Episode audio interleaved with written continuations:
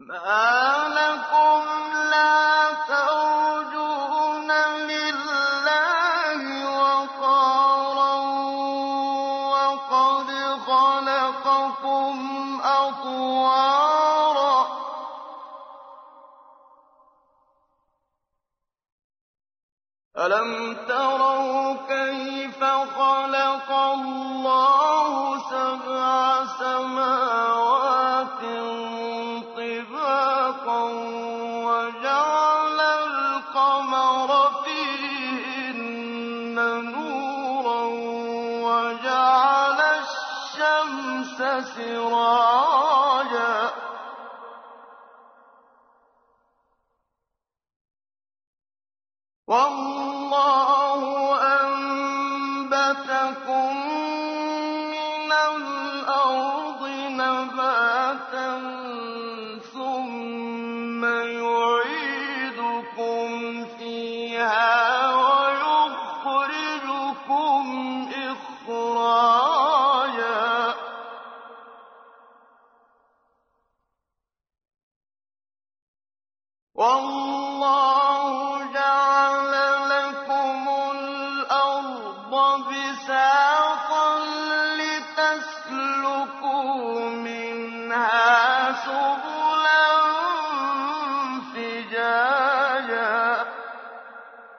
Sura Nu. Ang Propeta Noah Sa ngalan ng ala Ang mahabagin Ang maawain. Katotohanan Aming isinugo si Nu Sa kanyang mga mamamayan Dala ng kautusan na Bigyan mo ng babala Ang iyong mga mamamayan Bago dumating sa kanila Ang isang mahapding parusa. Siya ay nagsabi, O aking mga mamamayan, katotohanan, ako ay isang hayag na tagapagbabala sa inyo, na nararapat ninyong sambahin ang ala, tanging siya lamang at wala ng iba pa, matakot sa kanya at maging masunurin sa akin. Kayo ay patatawarin niya sa inyong mga kasalanan at kayo ay bibigyan ng palugit. Ang aya na ito ay isang patunay para sa mga nagsasabi na ang tapat sa pagsunod sa ala, ang pagiging matuwid at pananatili ng magandang ugnayan sa mga kamag-anakan ay tunay na nagbibigay ng mahabang buhay para sa isang mabuting Muslim. Ayon sa isang hadith na isinalaysay, ang pananatili ng magandang ugnayang pangkamag-anakan ay nakadaragdag ng haba ng buhay. Ibn Shihab, versikulo 1, kapitulo 73. Para sa itinakdang panahon, katotohanan, kung dumating ang takda na panahon ng ala, ito ay hindi maaring maantala kung ito ay batid lamang ninyo. Siya ay nagsabi, O aking Rab, katotohanan, ako ay nananawagan sa aking mga mamamayan, gabi at araw.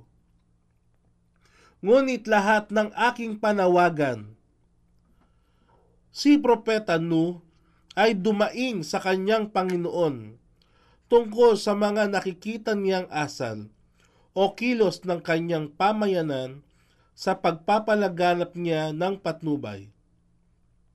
Siya ay umabot ng siyam na raan at limampung taong gulang, subalit walang nakikitang magandang bunga ito kundi higit pang kasamaan ay hindi nakadagdag sa kanila maliban sa kanilang paglihis mula sa katotohanan. At katotohanan, tuwing sila ay aking inaanyayahan upang sakali sila ay inyong patawarin, ang kanilang mga daliri ay pilit na idinidiin sa kanilang mga tainga, binabalot ng kanilang mga sarili ng mga kasuotan at sila ay patuloy sa kanilang pagtanggi at sila ay labis na nagmamalaki. Kaya, katotohanan, ako ay nananawagan sa kanila ng hayagan. At katotohanan, ako ay nag-anyaya sa kanila ng hayagan at ako ay nag-anyaya sa kanila ng palihim. Aking sinabi sa kanila, humingi kayo ng kapatawaran sa inyong raab, sapagkat tunay na siya ay lagi nang mapagpatawad. At sa inyo ay ipadadala niya ang masaganang biyaya ng ulan. At bibigyan kayo ng karagdagang sayaman at mga anak. At ipagkakaloob sa inyo ang mga hardin at ipagkakaloob sa inyo ang mga ilog. Ano ba ang nangyayari sa inyo? Na hindi ninyo pinangangambahan ang ala sa kanyang mga kaparusahan ng may pitagan. Samantalang kayo ay kanyang nilikha sa magkakaibang yugto. Ang unang yugto ng paglikha, ang nutfa, semilya. Ikalawa, ang alaka na muong dugo at kasunod ang mugha, laman at buto. Hindi ba ninyo nakikita kung paano nilikha ng ala ang mga pitong kalangitan na nagtataasan sa bawat isa? At ginawa niya rito ang buwan bilang liwanag at ginawa niya ang araw bilang isang lampara? At kayo ay nilikha ng ala mula sa lupa na tila mga halaman na tumubo. Pagkaraan nito, kayo ay kanyang ibabalik sa lupang ito at muling bubuhayin sa araw ng pagkabuhay muli. At ginawa ng ala para sa inyo upang pakinabangan ang lupa na tila isang alpombra na nakalatag upang kayo ay makatawid o magsipaglakad sa mga maluluwang na daraanan nito. Qala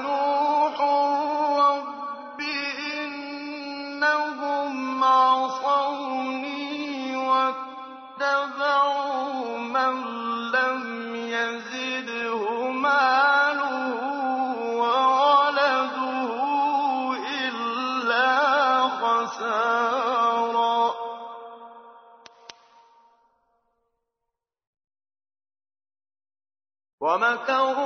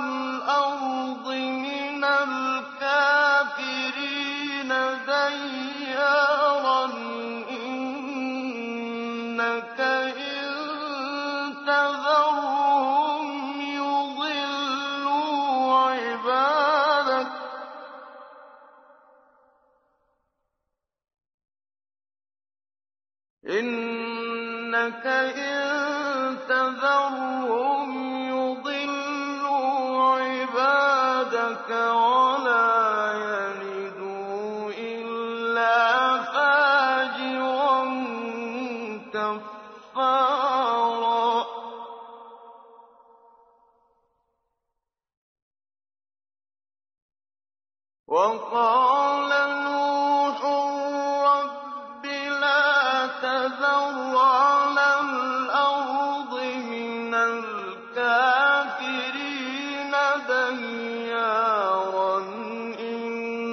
إِنَّكَ إِن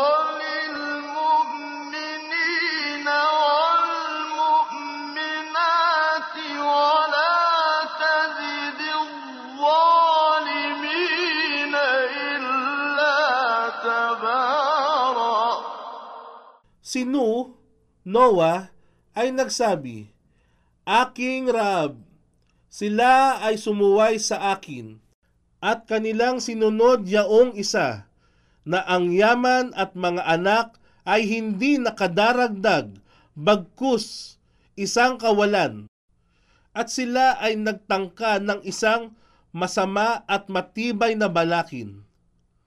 At sila ay nagsabi sa isa't isa, Huwag niyong iiwan ang inyong mga Diyos. Si Al-Bukhari ay nagtala mula kay Ibn Abbas na nagsabi, Ang mga idolo na sinasamba ng mga mamamayan ni Propeta Nu ay napasakamay ng mga Arabo. Si Waad ay naging idolo ng mga tao ng Kalb sa puok ng Daumat Al-Jandal. Si Suwa ay naging idolo ng mga tao ng Hujhail. Si Yaghut ay naging idolo ng mga tao sa Murad. At pagkaraan nila, sinamba si Yaghut ng tribo ng Bani Gutaif at Al-Juruf sa pook ng Saba. Si Yauk naman ay naging idolo ng mga tao sa Hamdam. Si Nasar ay naging idolo ng mga tao sa Himyar para sa angkan ng Du-Kala. Ang mga idolong ito ay hinango mula sa mga pangalan ng mga mabubuting tao mula sa pamayanan ni Nu.